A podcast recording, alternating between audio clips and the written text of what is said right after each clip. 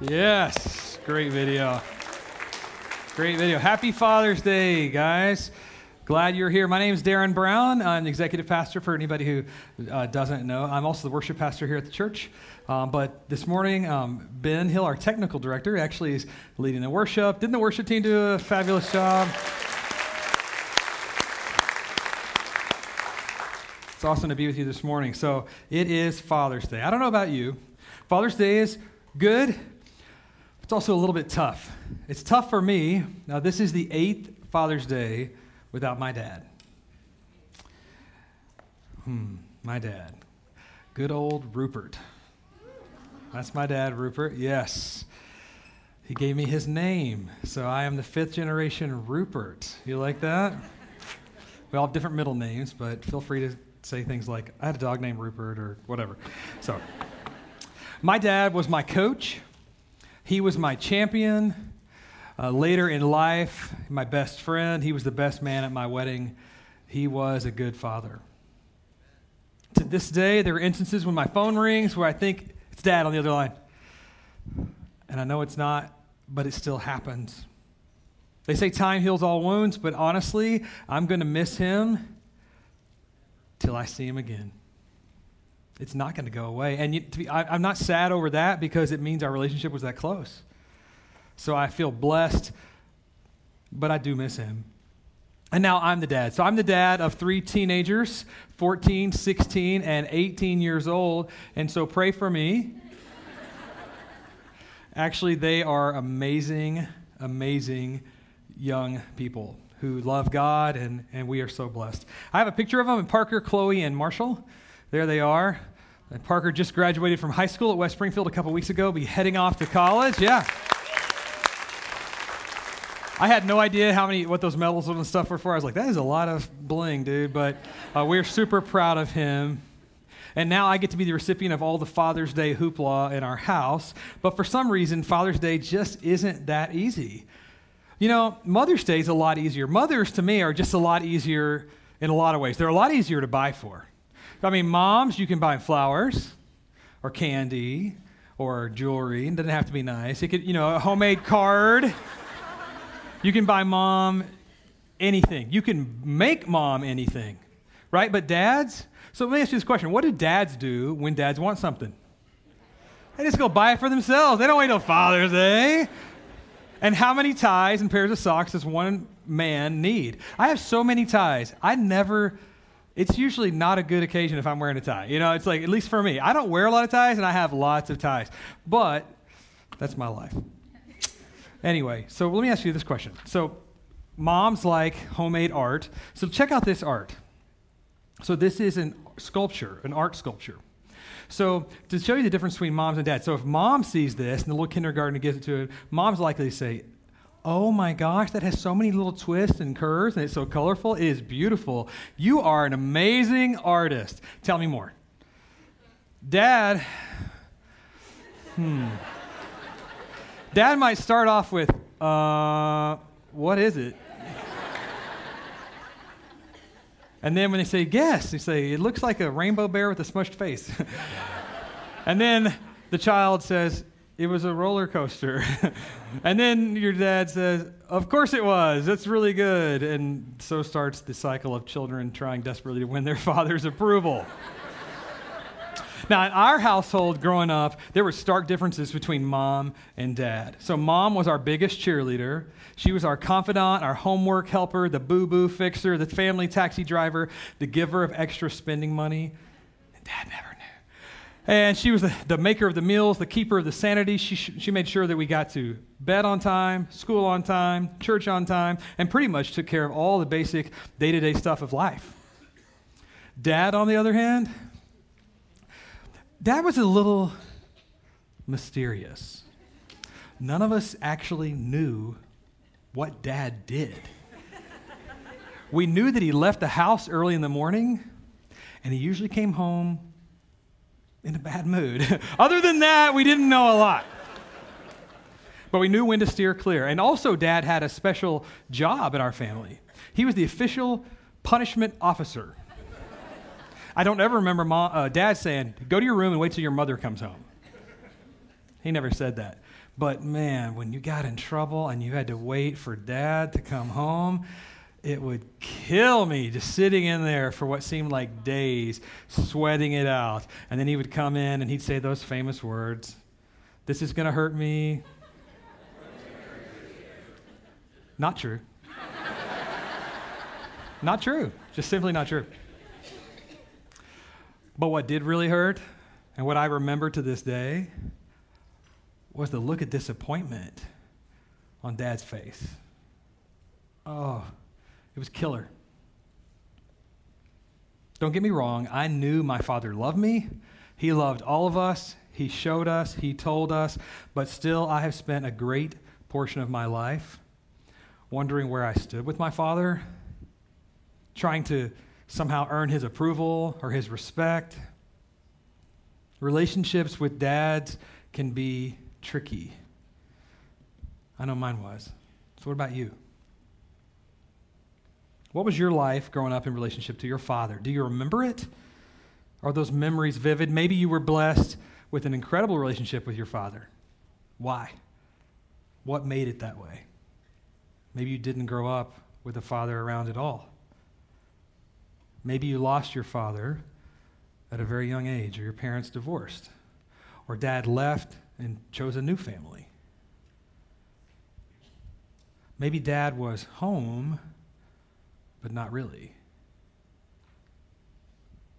Maybe dad was really interested in his own career and trying to help the family, and you felt invisible.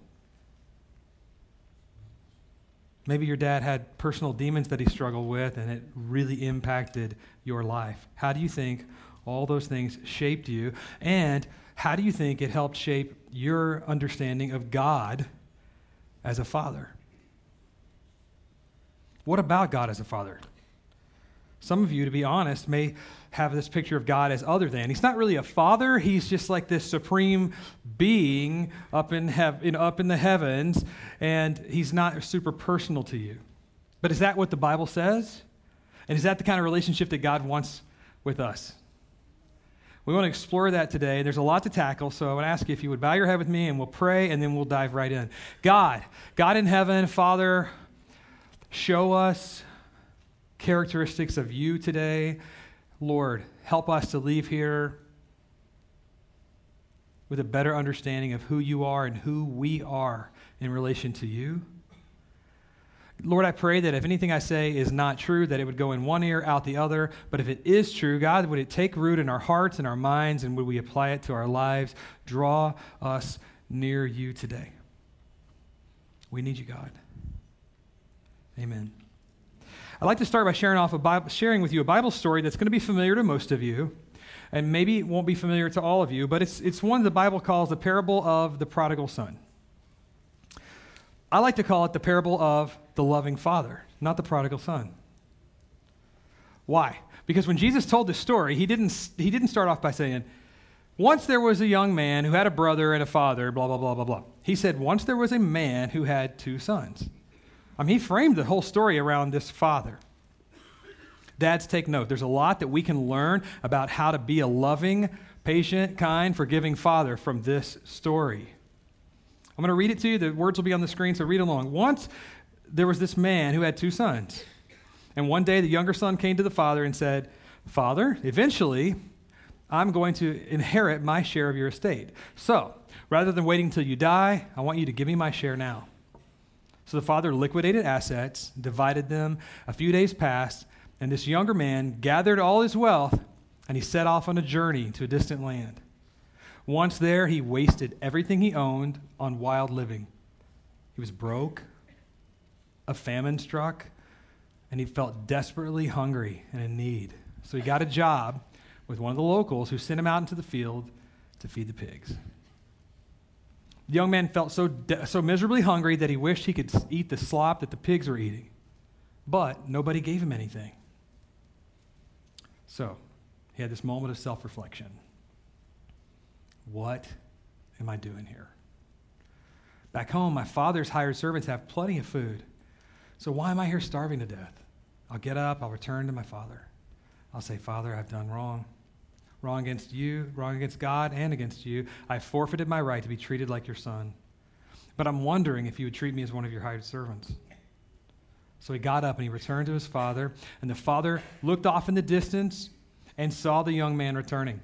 He felt compassion for his son, and he ran out and folded him in an embrace, and he kissed him. And the, and the son said, Father, I have done a terrible wrong. In your sight and in God's sight too, I have forfeited any right to be called your son. But the father turned to his servants and said, Quick, bring the best robe that we have and put it on him. Put a ring on his finger and put shoes on his feet, and then go get that fattest calf and let's butcher it. Let's have a feast and celebrate because my son was dead and he is alive. Again, he was lost, has been found. So they had a huge party. They had a huge celebration. What an amazing story. What amazing story about a father who shows love and compassion and kindness to his son. And what about the son? What an idiot. I mean, he's an idiot. If you read the story, it sounds like they had a pretty good life, right? I mean, for the father to have all these servants and everything else, they had it, he had it made, but that wasn't good enough. He wanted everything. He wasn't thinking about anybody else. Talk about entitlement. And we thought it was just in this generation, right? No. You see, every single one of us make choices that make us choose our way instead of God's. And do you know what God calls that? Sin. Sin. It's exactly what this young man did. He sinned, he got greedy, and he was thinking short term. And it was probably fun while it lasted, but I'm pretty sure it didn't last very long. Maybe you've done something foolish in your life. Maybe when I said that, something popped right in your mind. Maybe there's something that you have never been able to let go of. You've been carrying it around. Today could be your day. Let it go. Maybe you just did something really dumb, like I did when I was 13 years old, and lived to tell the tale. So, when I was 13 years old in Fort Worth, Texas, to be cool, you needed to dip. Right? You know, dip some snuff. I mean, that was cool. Cool people dip snuff. In fact, if you're super cool and you had your dip can in there long enough, then you got this ring on your pocket. You guys know what I'm talking about? No? Do we have the picture? Maybe? Yes. The dip ring picture. To be clear, it's not my picture. But anyway, I wanted to join the ranks of the tobacco users of America and I was bound and determined to get some get my hands on some snuff. So somehow my dad found out about it. I mean, parents have a sixth sense, I guess. But one morning at breakfast on a Saturday, my dad said, "So, Darren, heard you want to dip." And I was like, "Oh no, I am in super trouble." He said, "Have you thought about the uh, ramifications of doing that and uh, the risks of using tobacco?" Side note: My grandfather was a tobacco farmer for all his life smoked three packs of cigarette a day, uh, died of cancer. Anyway, so I did what any normal 13 year old did. I lied and said, Of course, I know all the risks and I, I'm ready to do it, Dad. And so he said, All right. So about 15 minutes later, we loaded up in his pickup truck. He took me to the Quick Sack convenience store and he bought me, actually, he let me use my own money and buy my first can of dip. And he said, Look, you should go for the Kodiak. So I was like, all right. So I got some Kodiak. I don't know anything. I, my dad tells me I do what dad says. So I get the Kodiak, and then we're on the way home. And he said, Now look, I'm going to tell you some, one other thing that's super important. You need to listen to me. I said, What's that? He said, Okay, your friends are really wimps. Real men, when they dip, they don't spit, they swallow.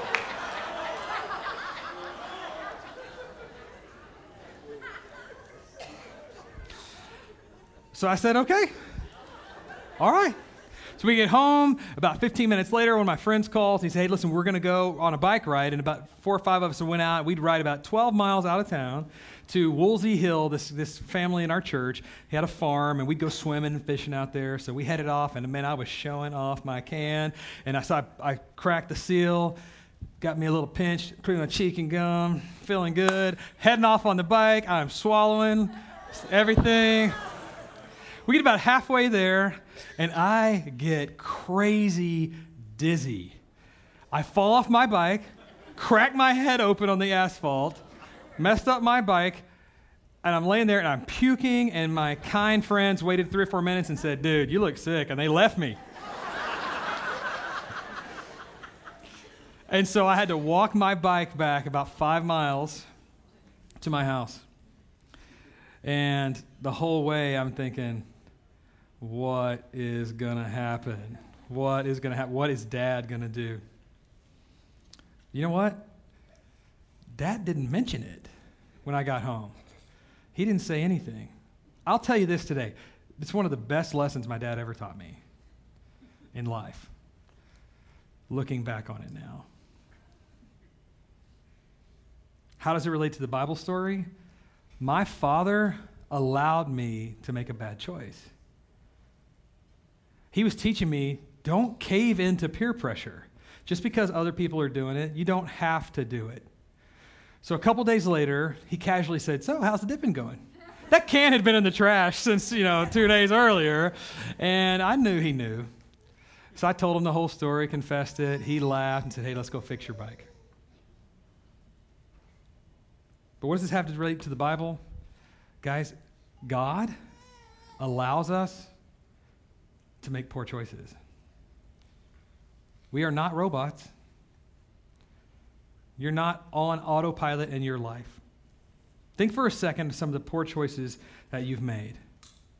Then we're going to pass the mic around. You got. not going to happen.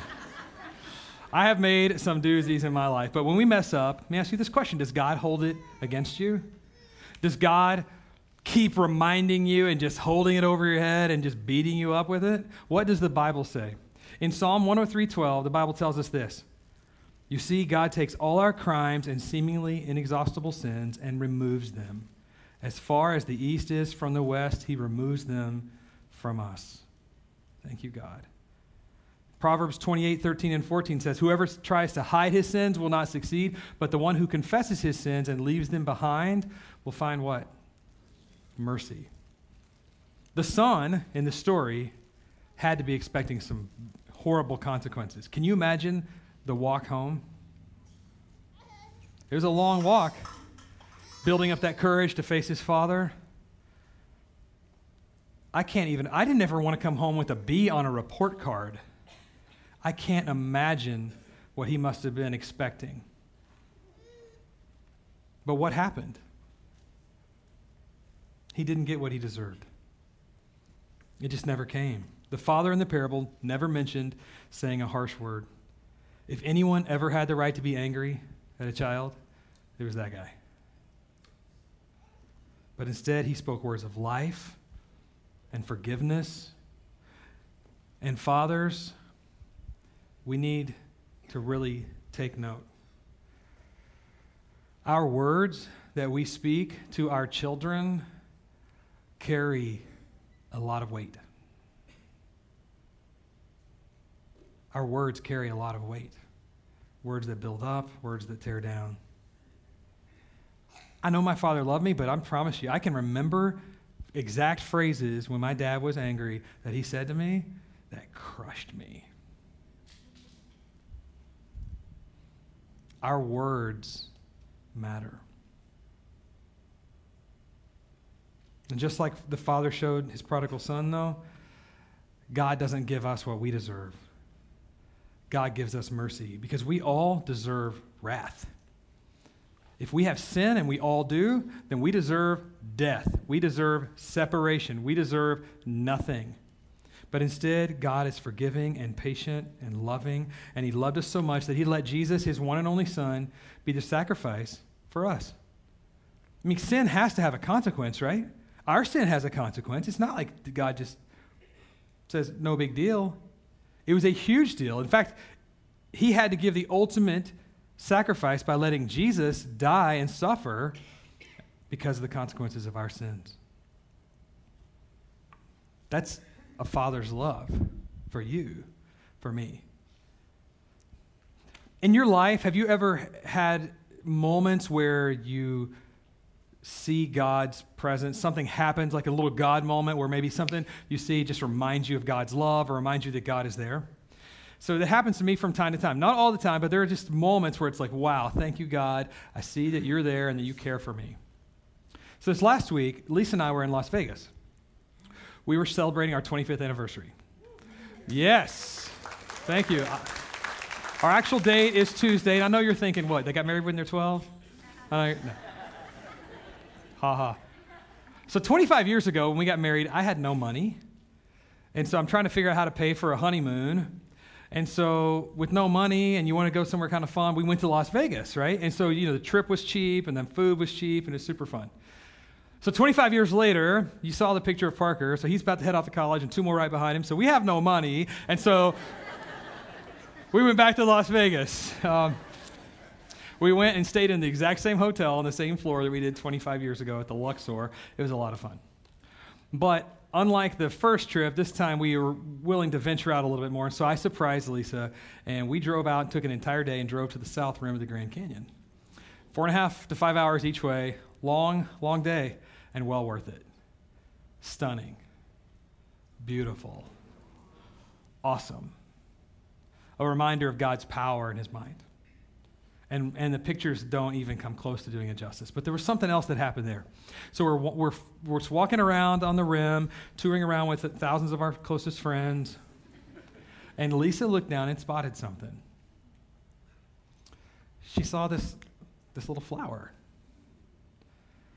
By itself, in this dry climate, with, could have been trampled, and yet there it was, blooming as a little gift for us and a reminder of what the Bible tells us in Matthew 6 28. Consider the lilies of the field, how they grow. They don't work or weave or sew, and yet their garments are stunning. Even King Solomon, dressed in his most regal garb, wasn't as lovely as these lilies. So let me ask you this if God cares for that little bitty flower, how much more does he care for you? How much more does he care for you, no matter what your condition or your finances or your health or your job or your lack of a job or how much money you owe or what kind of credit card bills are stacking up at home? No matter what, God will never, ever, ever write you off. He loves you that much.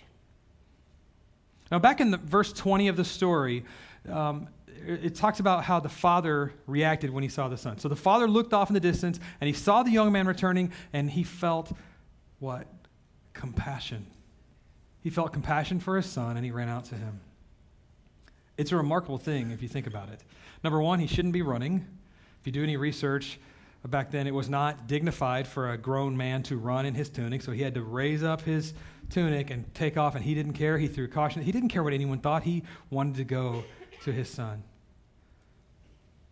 Secondly, the story reminds us that the father never gave up looking for his son.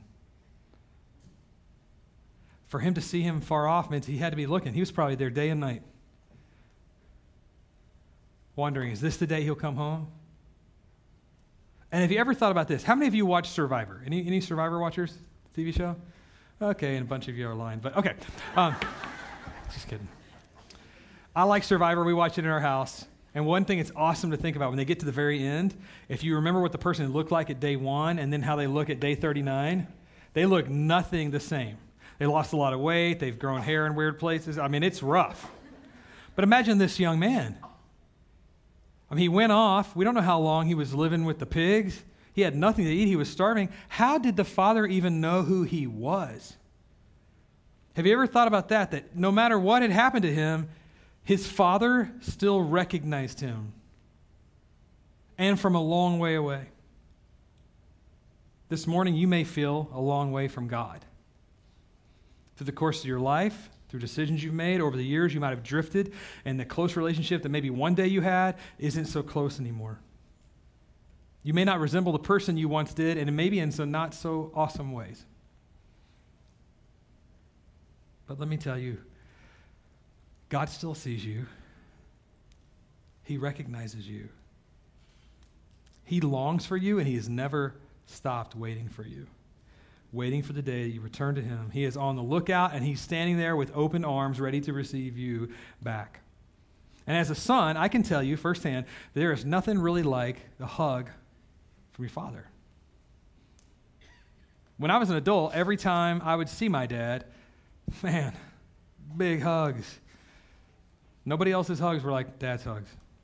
As a dad, my, my kiddos are 14, 16, and 18, and when I come home, they literally still come and give me hugs. And they don't know that that's not normal, I guess. But I, I don't know, but it's normal for us, and I want to keep it that way. There is something about the embrace of a father. So imagine this father. He was probably thinking he'd never see his son again. What would that embrace have looked like? And we don't have that on film. That would be a miracle. But we do have a quick video kind of illustrates this point. Check this out.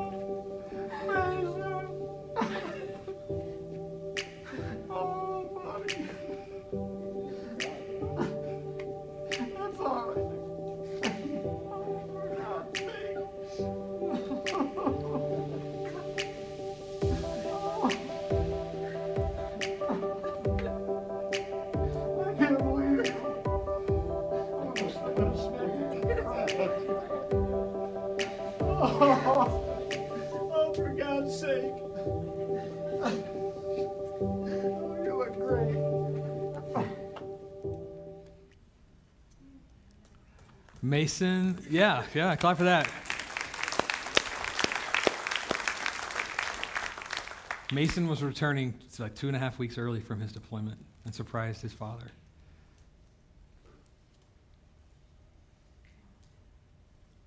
Maybe God's been waiting a lot longer for you. God is all powerful and mighty. He made that Grand Canyon. He made the stars and the heavens. But he's also personal and he's caring and he's waiting for you and he's waiting for you and he is waiting for you. He wants to adopt you into his family. Romans 8 talks about this. Paul writes to us and he says that, uh, talks about what it means to be adopted in God's family because before we receive God's gift of grace, we're like homeless orphans wandering around searching for a place to belong. But then the Father reaches out he reached out through the Son, Jesus, and he grafts us in to his family. Romans 8, 14 through 17 says it this way If the Spirit of God is leading you, take comfort in knowing you are his children. You see, you have not received a spirit that returns you to slavery, for you have nothing to fear. The Spirit you have received adopts you and welcomes you into God's own family. That's why we call out to him, Abba, Father. Through that prayer, God's Spirit confirms in our spirits that we're His children. We can call out to Him, Abba, Father, like a child would to a father. He's longing for you. And in Roman culture, adoption, I found out, as doing a little bit of research, was a big deal. So in the Jewish culture, the bloodline was the big deal, not adoption. But in the Roman culture, it was different. In fact, there were different instances where parents could disown their biological children if they wanted to when they reached a certain age. Their thought was more like when you have a biological child, you kind of get what you get. But if you choose to adopt a child, then you're making that as a choice. You're making a conscious decision to say, I choose you. You're going to take my name. You're going to inherit everything that I have. I'm going to take on your debts and your responsibilities. You get a new identity. Being adopted made someone an heir to the Father. So, what Paul's writing in Romans should be a reminder to all of us today that we are fully desired, fully loved, and when we're saved, we have a new identity through Jesus. We're co heirs with Jesus. Maybe you've never asked Jesus to be your Savior. Maybe you've never asked for right standing with the Father. So I'll ask you to do it today. To tell God that you want to be forgiven. To tell God that you believe Jesus died for you, that he gave his life for you, and that you need forgiveness of your sins. And ask him into your heart. Ask him to be the Lord of your life. He's waiting patient for, patiently for you, and he knows all the good, and he knows the not so good. He knows all about you, and he still loves you. And for some of you, you are saved, but you've sort of gone through life keeping it a little bit on the down low. Right? So I'm going to ask you to do something. It's time for some of you to go public. It's time to be baptized. It's time to tell the world Jesus is my Savior and I'm living for Him. Maybe you were baptized as an infant, and that's nothing wrong with being baptized as an infant. I'll just ask you this Was that your decision? But if you get baptized as an adult, it would be your decision. And it's arguably the most powerful testimony that you'll ever have for your family, for your friends, as you testify of your faith. Dads, this Father's Day, what gift could be better to give your children and your wife than to say, I want the world to know I follow Christ. I am not ashamed.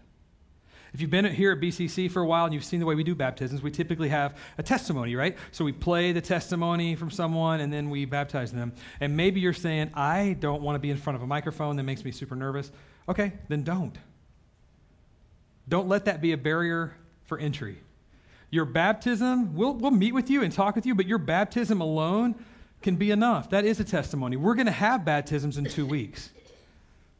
I encourage some of you, I implore you to follow Jesus in baptism. You're going to be tempted to let the moment pass. I have been in seats like you are, and God's working on me, and I just push it down. Don't do it. Don't do it. Today could be the start of something new for you because God loves you so much. I'm going to close with a video that illustrates the power of what happens when a child chooses a father. When the child says, I want to be in your family, I want to be associated with you. And we're going to have our offering after the video. And I'm going to ask you to do one of two things if God's leading you to do it. If you've never accepted Jesus and you want to be saved, give us your info on a connection card your email, your phone number, your name, and just write adoption, one word, and we'll contact you. And we'll talk to you and we'll pray with you. You can stop and talk to a prayer counselor today in the room if you want to do it right, right away as well. And if you're a Christian but you need to be baptized and you know that you do, then write baptism. Give us your info. We will contact you. We can make this happen. I would love for the whole service to be people being baptized as a demonstration of them following obedience. So, just a moment as we take this offering, and in just a moment, just let God work on your heart. I'm going to pray and then we'll watch this video. God, thank you for being so good to us. Thank you for the fathers in this room who are serving you who love you, who are here today. And Lord, help us to walk even closer to you. Show us what that would look like in our lives. And God, give us courage to take next steps, to take a step. I know you long for us. Thank you, God, that you don't give up on us. Lord, as we take the offering, I pray that we would give generously to you because we can trust you. Would you take what we give and uh, use it for your kingdom's glory? Amen. Watch this video. This is my wonderful stepdad, Randy.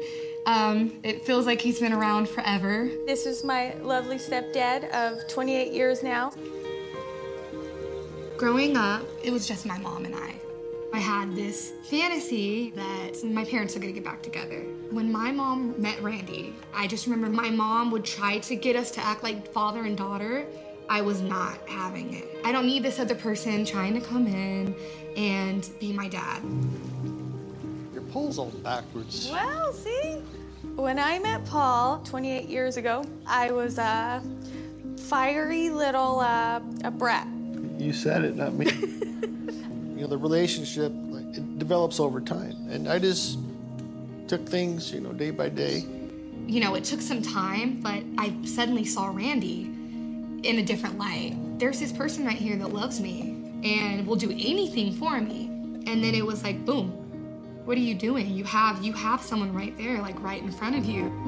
I think she got the work ethic from me, I do always have a job and pay my bills and except your phone bill. well, I think parents should always keep you on their phone bill. I do too, because that way I know she'll call us. That's true. yeah. So, how do you envision your wedding? Mainly, I want you to be the one to walk me down the aisle. But more than that, um, I was wondering if you'd adopt me and become my dad for real.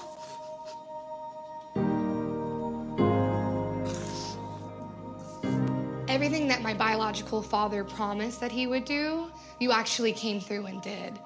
I just wanted to ask you if you would like to adopt me as yours. Love you. It feels like I had this family all along and I didn't see that I had it.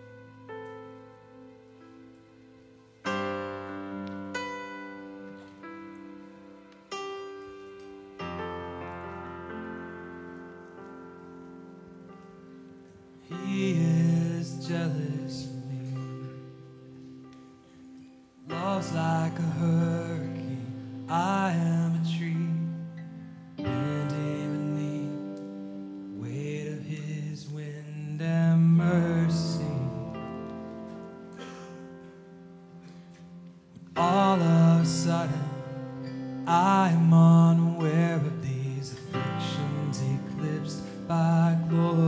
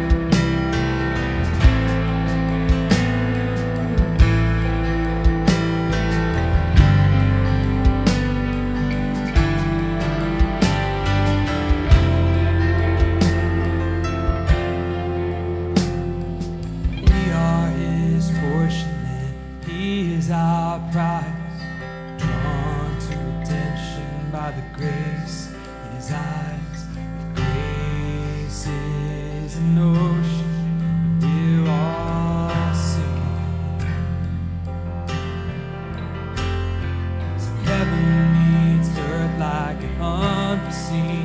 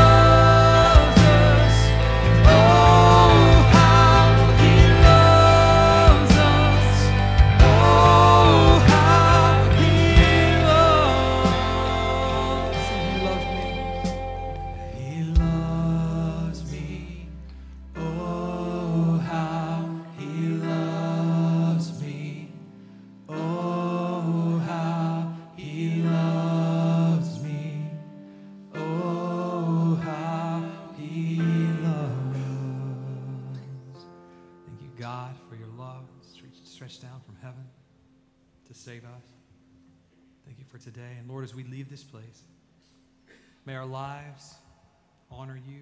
May we live out our faith in a way that would please you.